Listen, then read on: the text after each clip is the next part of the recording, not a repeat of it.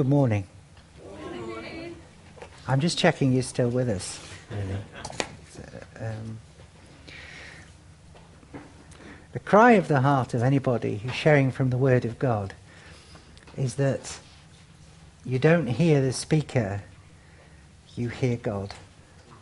And the way that works is, uh, yeah, okay, the speaker prays and really seeks God for what he's going to share. But the Holy Spirit has to be there in between the mouth of the speaker, any speaker, and the ear of the listener. And that's, that's my prayer, really, that God's Spirit would stand between my mouth and your ear. Because the cry of our heart is we want to be more like Him. So we need him to touch us with the richness of his word and to speak to us supernaturally and personally. Amen? Yes. Well, we've all started on the same page. Now, let me see if I get this right. Okay, those who were here last Sunday will know that we're 11 weeks into a series looking at the lessons we can learn from the life of Moses. And uh, since we're 11 weeks in, we've passed a few milestones, uh, I hope. No? That works better when it's on. We've done the story of the burning bush. We've, uh, we've crossed the Red Sea. And uh, last week, we did the Ten Commandments. And Nigel, I know you're listening. If you want to know what was on that slide, you should have been here, shouldn't you? I've discovered that if you're privileged to preach here at Gateway Church, uh, Nigel gives you a preaching rota suggesting the passages which the speaker uh, might like to consider. So, for example, David uh, Simpkins last week, he was asked to consider Exodus 20, uh, 1 to 17, and Deuteronomy 5, 1 to 21. Um, Nigel has asked us to look at this morning Exodus 21 to chapter 30, Numbers 30, 1 to 16, Numbers 35, 9 to 36, 13, Deuteronomy 15, 1 to 18, Deuteronomy 16, 18 to 20, Deuteronomy 17, 8 to 20, and finally, Deuteronomy 19, 1 to chapter 25, verse 16.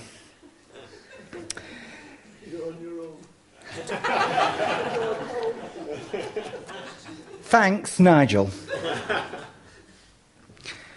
now, these passages essentially cover the law uh, within which lies the Ten Commandments. And any speaker who has to talk about the law, in my view, really has a job on. Understanding the law is rather like cuddling an elephant. You know it's large and grey.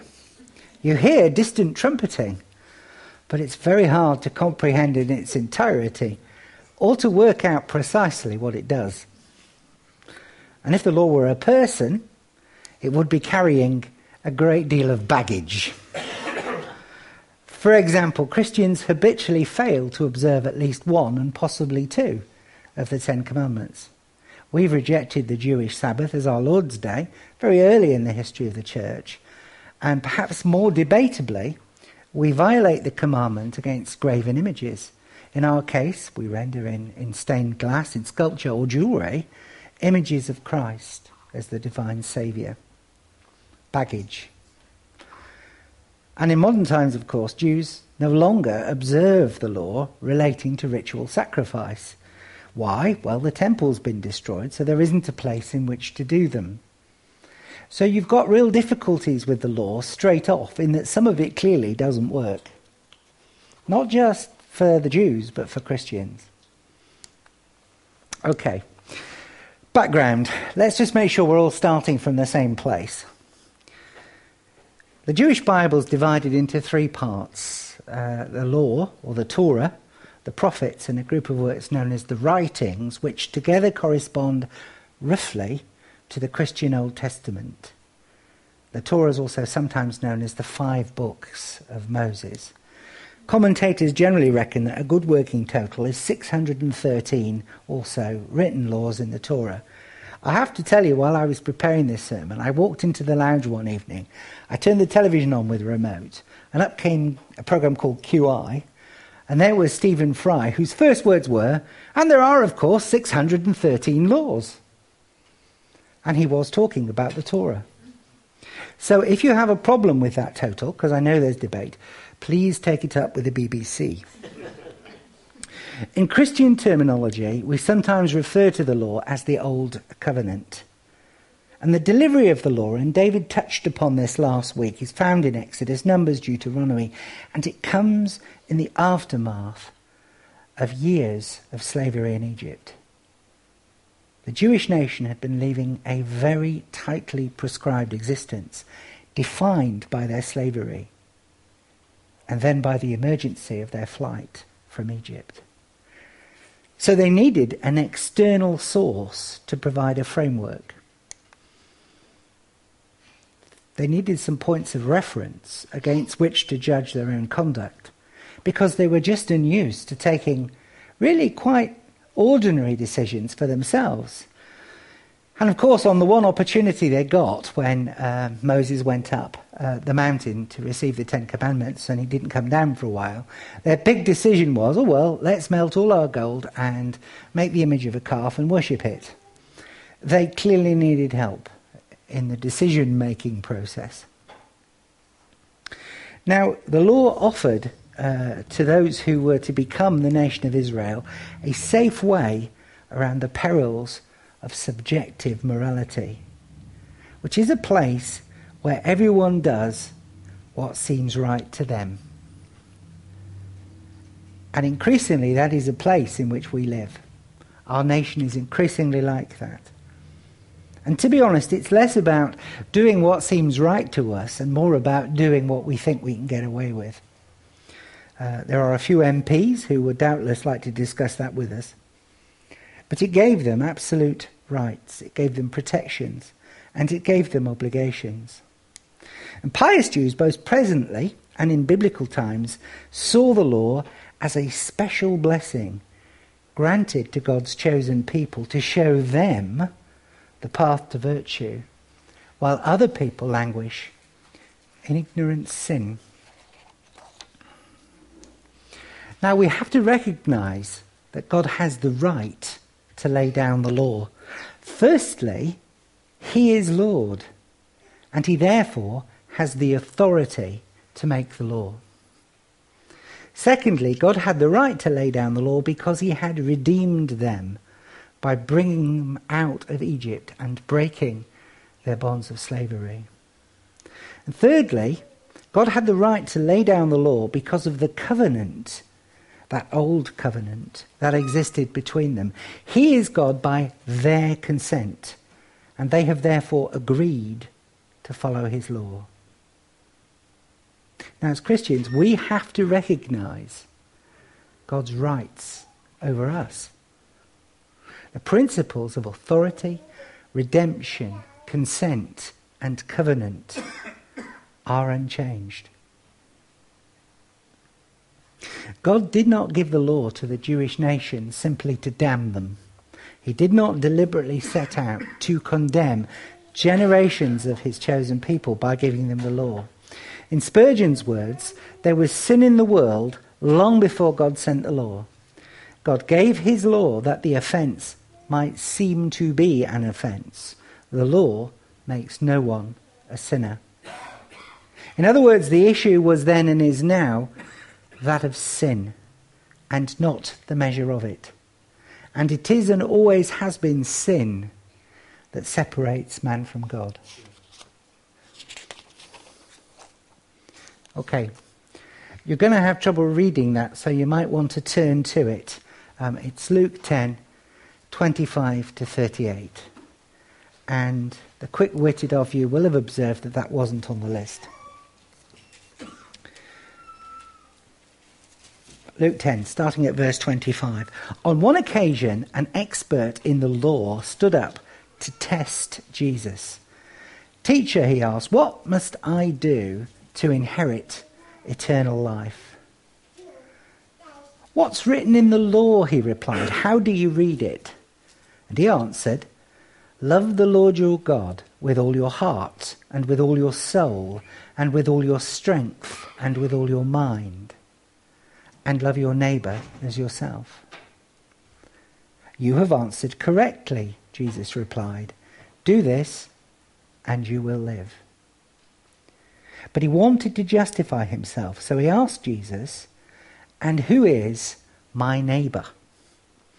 And in reply, Jesus said, A man was going down from Jerusalem to Jericho when he fell into the hands of robbers. They stripped him of his clothes, beat him, and went away, leaving him half dead.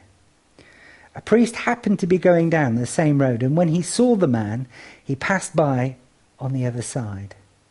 So to a Levite, when he came to the place and saw him, passed by on the other side. But a Samaritan, as he travelled, came where the man was, and when he saw him, he took pity on him. He went to him and bandaged his wounds, pouring on oil and wine. Then he took the man on his own donkey, took him to an inn, and took care of him. The next day he took out two silver coins and gave them to the innkeeper. Look after him, he said, and when I return I will reimburse you for any extra expense you may have. Which of these three do you think was a neighbor to the man who fell into the hands of robbers? The expert in the law replied, The one who had mercy on him. Jesus told him, Go and do likewise. Jesus' speaking, uh, indeed, signified the end of what they call the intertestamental period, which is a time span of about 400 years from the end of our book of Malachi, at the end of what we would call the Old Testament, and the opening of Matthew at the beginning of the New. Now, Rabbinic Judaism held then and holds now that the written law, found in the references I gave earlier, has always been transmitted in parallel with an oral tradition. And to justify this viewpoint, Jews point to the text of the Torah, where many words are left undefined, and some procedures are mentioned without specific explanation or instruction. This, they argue, means that the reader is assumed to be familiar with the details from other, which is to say, spoken and not written sources. This parallel set of material came to be known as the oral law and was the background and basis for a great deal of debate and sometimes squabbling amongst Jews who founded, who follow this tradition, and, and it still is today.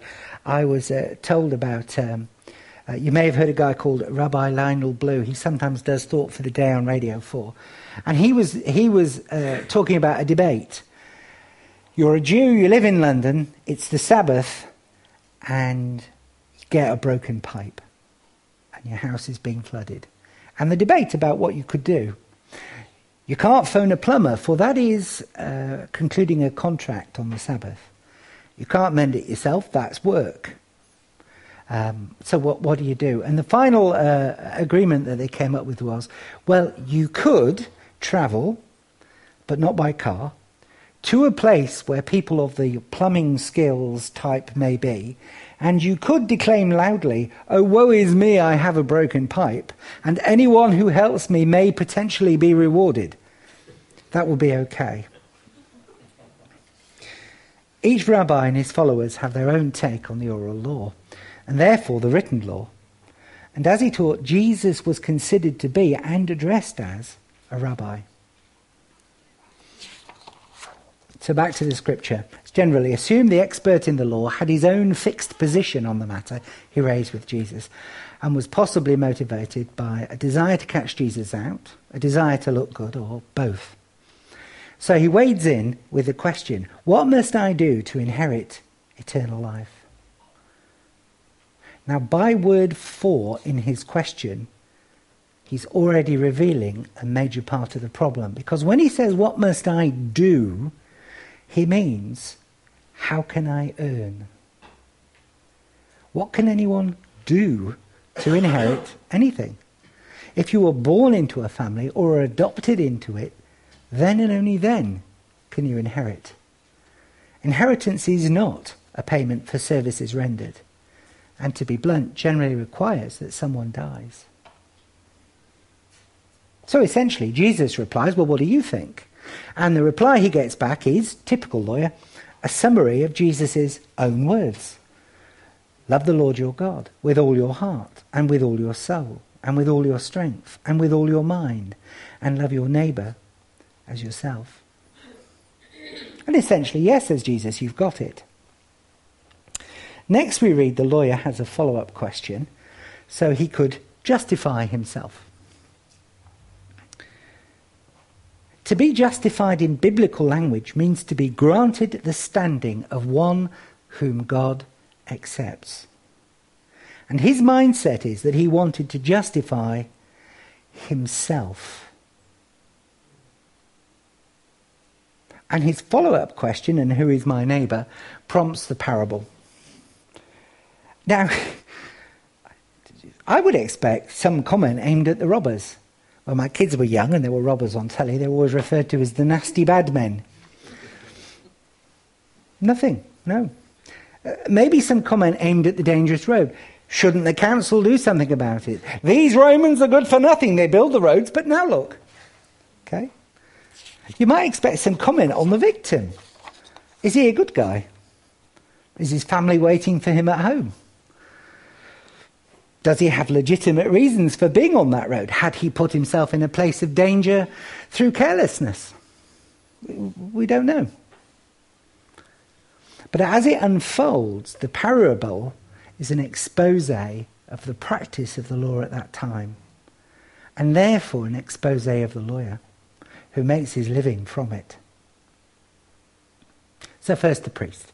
Many of them lived in Jericho uh, during the first century and they tended to perform their duties on a two week basis. So they would do two weeks working in the temple and then home to Jericho for however long, and then two weeks back. Um, it's not unlike those who, who kind of, I don't know, work in London during the week and come home at the weekend. They were wealthy, and it's safe to assume he was riding home rather than walking. Now, today, for right or for wrong, we make assumptions about someone according to how they speak and dress.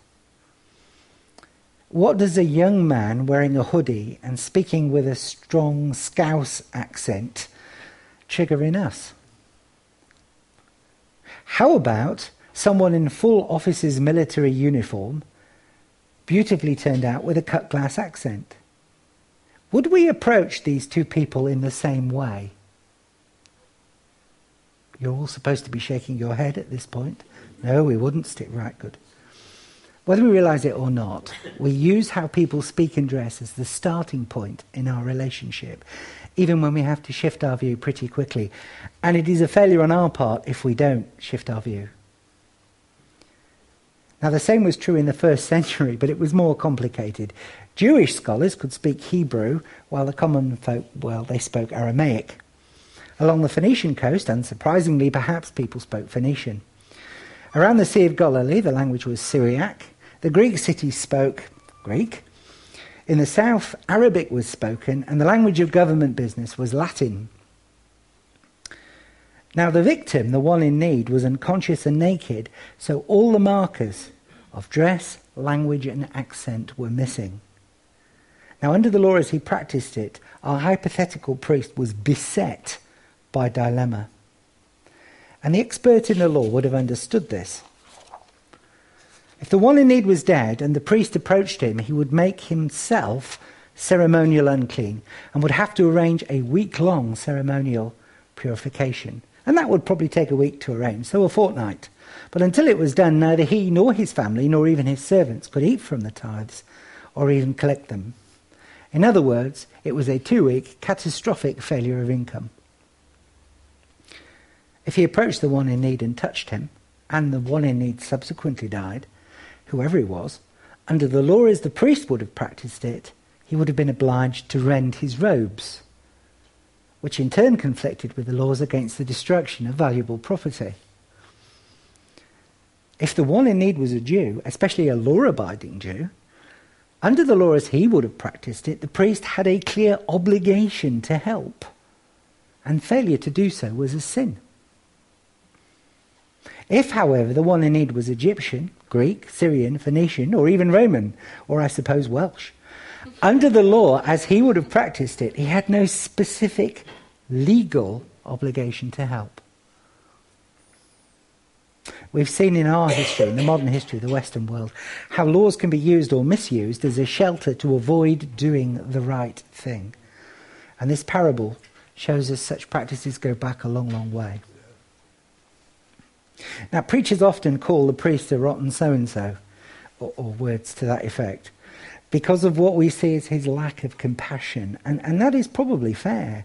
But we need also to recognize that under the law as he understood it and practiced it, he was completely conflicted.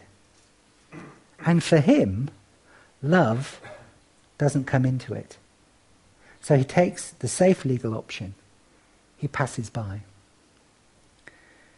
So enter the Levite. The Levites served as assistants to the priests in the temple, and uh, they were on a, a similar shift arrangement.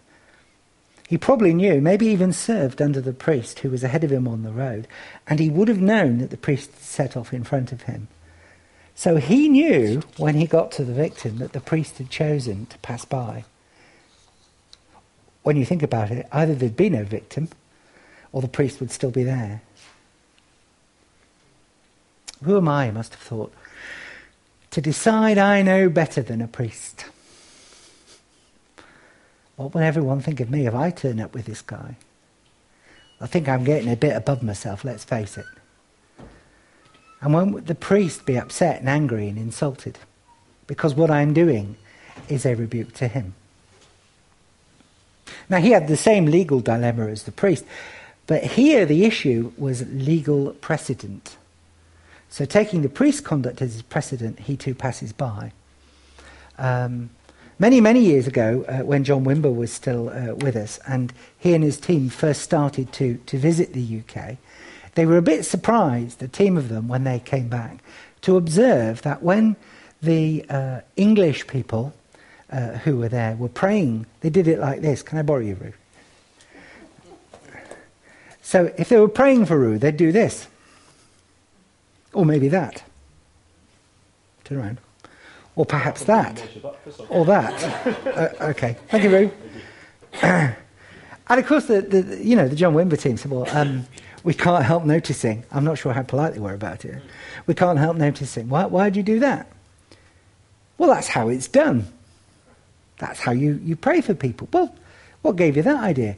Well, when you were here last time, that's what you did. When they were there last time, it was an uncharacteristically hot summer, and all they were trying to do was avoid putting nasty, sweaty palms all over people. but it had been taken as a precedent. You see how easily these things happen. Okay, enter the Samaritan, stage left. Now, we, many of us who've been in churches a long time understand that Samaritans are reviled outsiders to the Jews. I tried to think of an equivalent in our culture, and frankly, I couldn't uh, really. Um, but it is he, operating without reference to the law as it was practiced at the time, who shows compassion. And he uses everything that he has oil, wine, bandaging, his riding animal, his time, his energy, and his money to care for the one in need. It is he who manifestly does the right thing. And this is a stinging rebuke to the lawyer because it peels off the veneer of pious adherence to the law and shows what's underneath it. Now, I think the next bit's quite funny, but he extracts from the lawyer a response that the lawyer would undoubtedly have found difficult. Note, he couldn't bring himself to actually say the word Samaritan. Couldn't do it.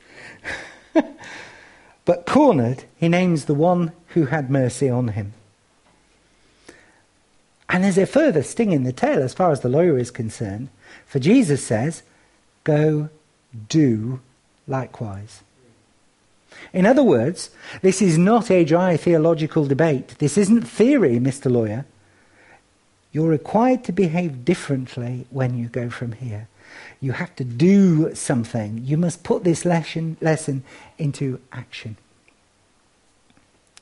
And as ever, of course, and I'm sure it's true in your life, Jesus had the last word. Now, Christians would say, we are under grace, not the law. That we are under grace is a fundamental, foundational, unimpeachable truth upon which our relationship with the living God is based. Yes? Yes. A thousand times yes. Now Matthew 7:14 tells us the way to God is narrow but only discovered by a few. It's narrow of course because of all the stuff you've got to put down to go through it. But by the grace of God, though none of us deserve it, it's open to everyone. The way to God for all of us is characterized by forgiveness and holiness coexisting together. God's forgiveness cancels out our shameful past, and His holiness prepares us for a sinless future. This is wonderful news, isn't it? By the grace of God, the free gift of eternal life has been extended and made available to all of mankind. Even us, even you, and to my eternal astonishment, even me. But we have to remember that while God's gift of eternal life may be free, it isn't cheap. It cost God the death of his only Son on a cross. And it cost Jesus his life, paid on that cross. And the cost to those of us that follow the living God is summarized in Mark 8:34 in Jesus' own words, in that followers must deny themselves and take up the cross and follow him. I must deny myself and take up my cross and follow him. So must you. Or as David Pawson put it, he said, the entrance fee is nothing, but the annual subscription will cost you everything. Now, this is a church that preaches grace, that knows grace, that individually and corporately understands and experiences grace. That doesn't mean we forget the cost, does it?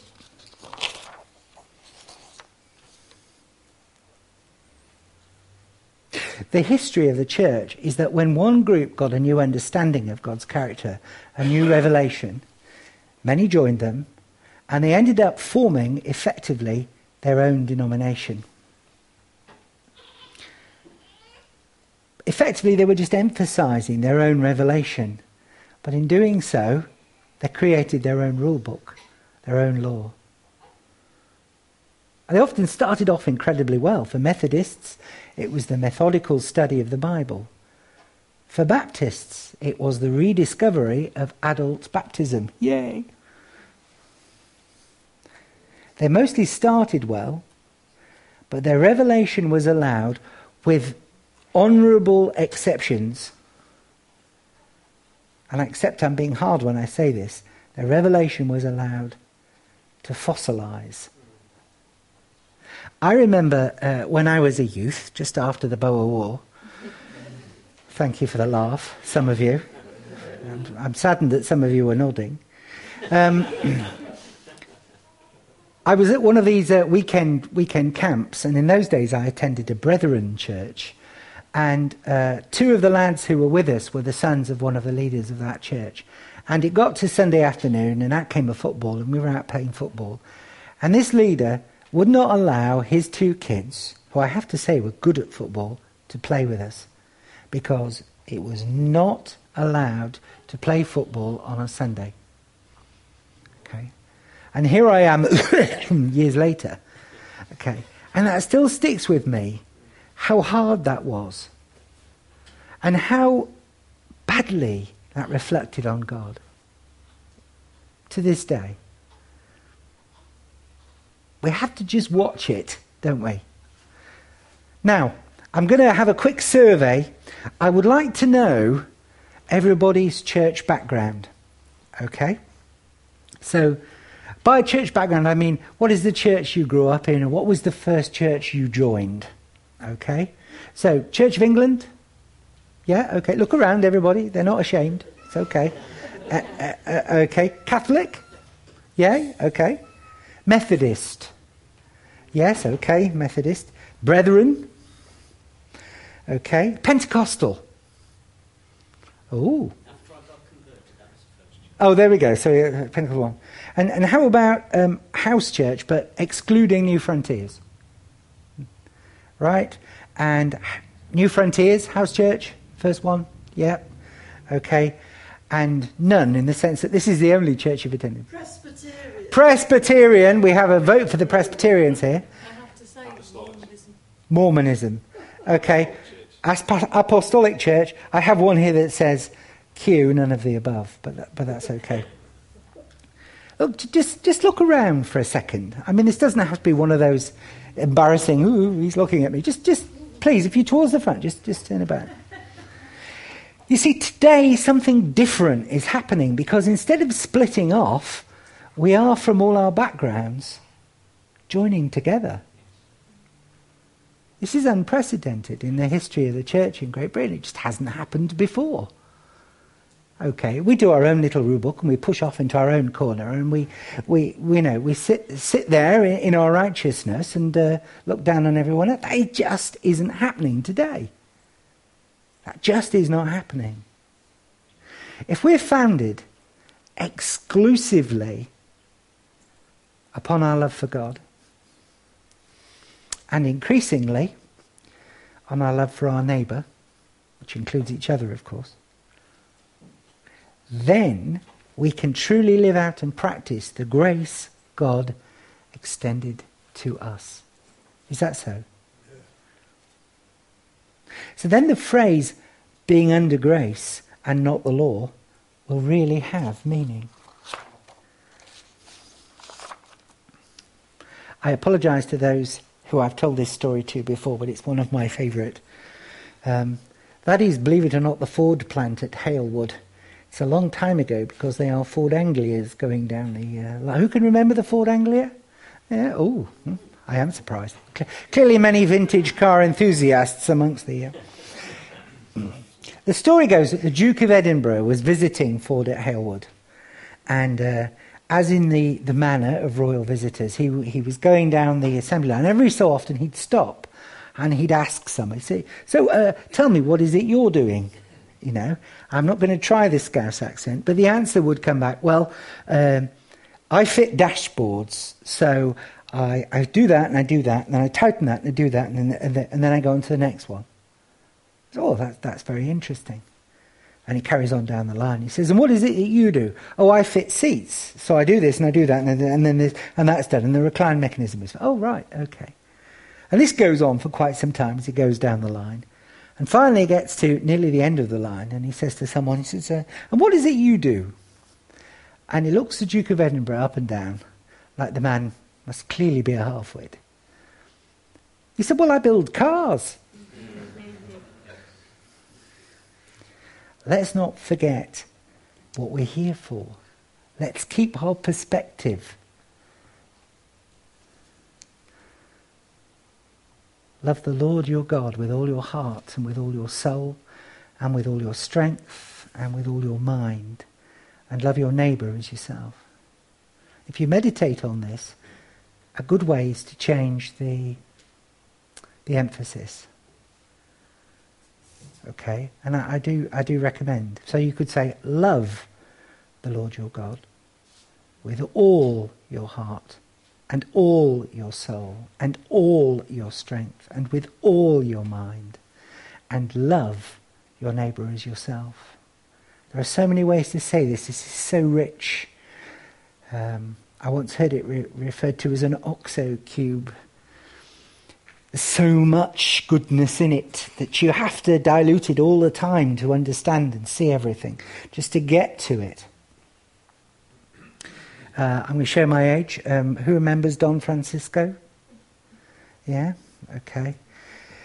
He had a song, uh, and I can't remember if this is the title or, or somewhere in the song. Love is not a feeling, it's an act of the will. See, that this scripture, when it says love, isn't talking about sitting there feeling good about. It isn't talking about that at all. We are here to build the kingdom of God as an outworking of our personal relationship and our growing love for the living God, driven by growing knowledge and experience and appreciation of his character. Long, long time ago now, many years ago, when we lived in our previous house, we had a, a great big window at the front. It was a, a 70s house, a great big window. And in, in, in those days, when they, the timber that they used for window frames, had they just stuck it in the ground, it would have sprouted. It, you know, it wasn't the best. And you had to paint this window every year, or it would rot. And there were already places where it had, and we dug it out and filled it, but. Uh, and we certainly weren't in a position to replace the window frame. And I remember I was very busy at work. The children were very small. We were, um, we just had a lot on. Uh, I don't want the violins to start in the background, but we were just very busy. You know how it can get sometimes. And at the end of a meeting, when we were praying for each other and, and what have you, a dear friend uh, still came up and he put his arm around the shoulder and he said, Steve, he said, what can I do for you? So I looked him in the eye and said, Could you paint my window frame? Uh, that isn't what he had in mind at all. Okay, that was just not where he was coming from, but it was my need at that point, and that's what needed to be done. And we should just be careful that we don't. Um, yeah, I realise I'm on thin ice here that we don't overemphasize, you know, praying for people and laying hands on them against, look, turning up and doing something for them, being there for them, metaphorically speaking, painting their window frame. Because that is the other half of praying for people, isn't it? And we go back to, to what the, the Good Samaritan did. He used his resources, didn't he, to express what Jesus was trying to say about love. So the practical outworking of Jesus' closing words from our passage will differ in detail between us. Uh, but the closing words apply to us all. Now, today. And it's beholden on us to follow them. You know, it's a Nike scripture. Just do it. They're a call to individual action. Go, said Jesus, and do likewise. Okay. Years and years ago, I think this was just after the Second World War, um, I was uh, I was in a in a, a, team with the navigators. I don't know if you've heard of the navigators, but I was in a, in a navigators team, and uh, one of the, the guys in the, in the team took me aside and said, Steve, he says, I have a scripture for you. And I thought, well, whoopie do, you know. and I was expecting something encouraging, you know, maybe a bit of a psalm or, a, you know, that sort of thing. He said, here it is. It says, be a doer of the word and not a sayer only.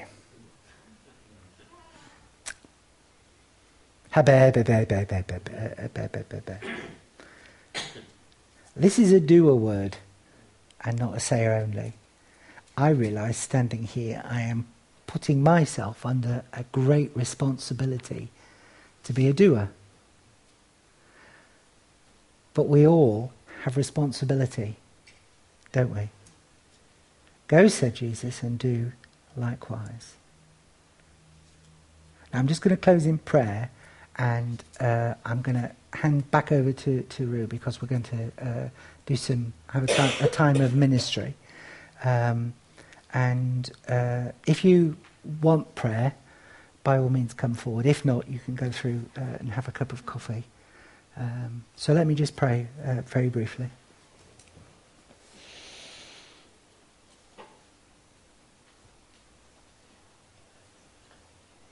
Help us, Lord, to love you with all our heart and with all our soul and with all our strength and with all our mind. And help us to love our neighbour as ourselves. Let us be doers of the word and not sayers only. And let us be people who go and do the work of your hands. In Jesus' name, amen.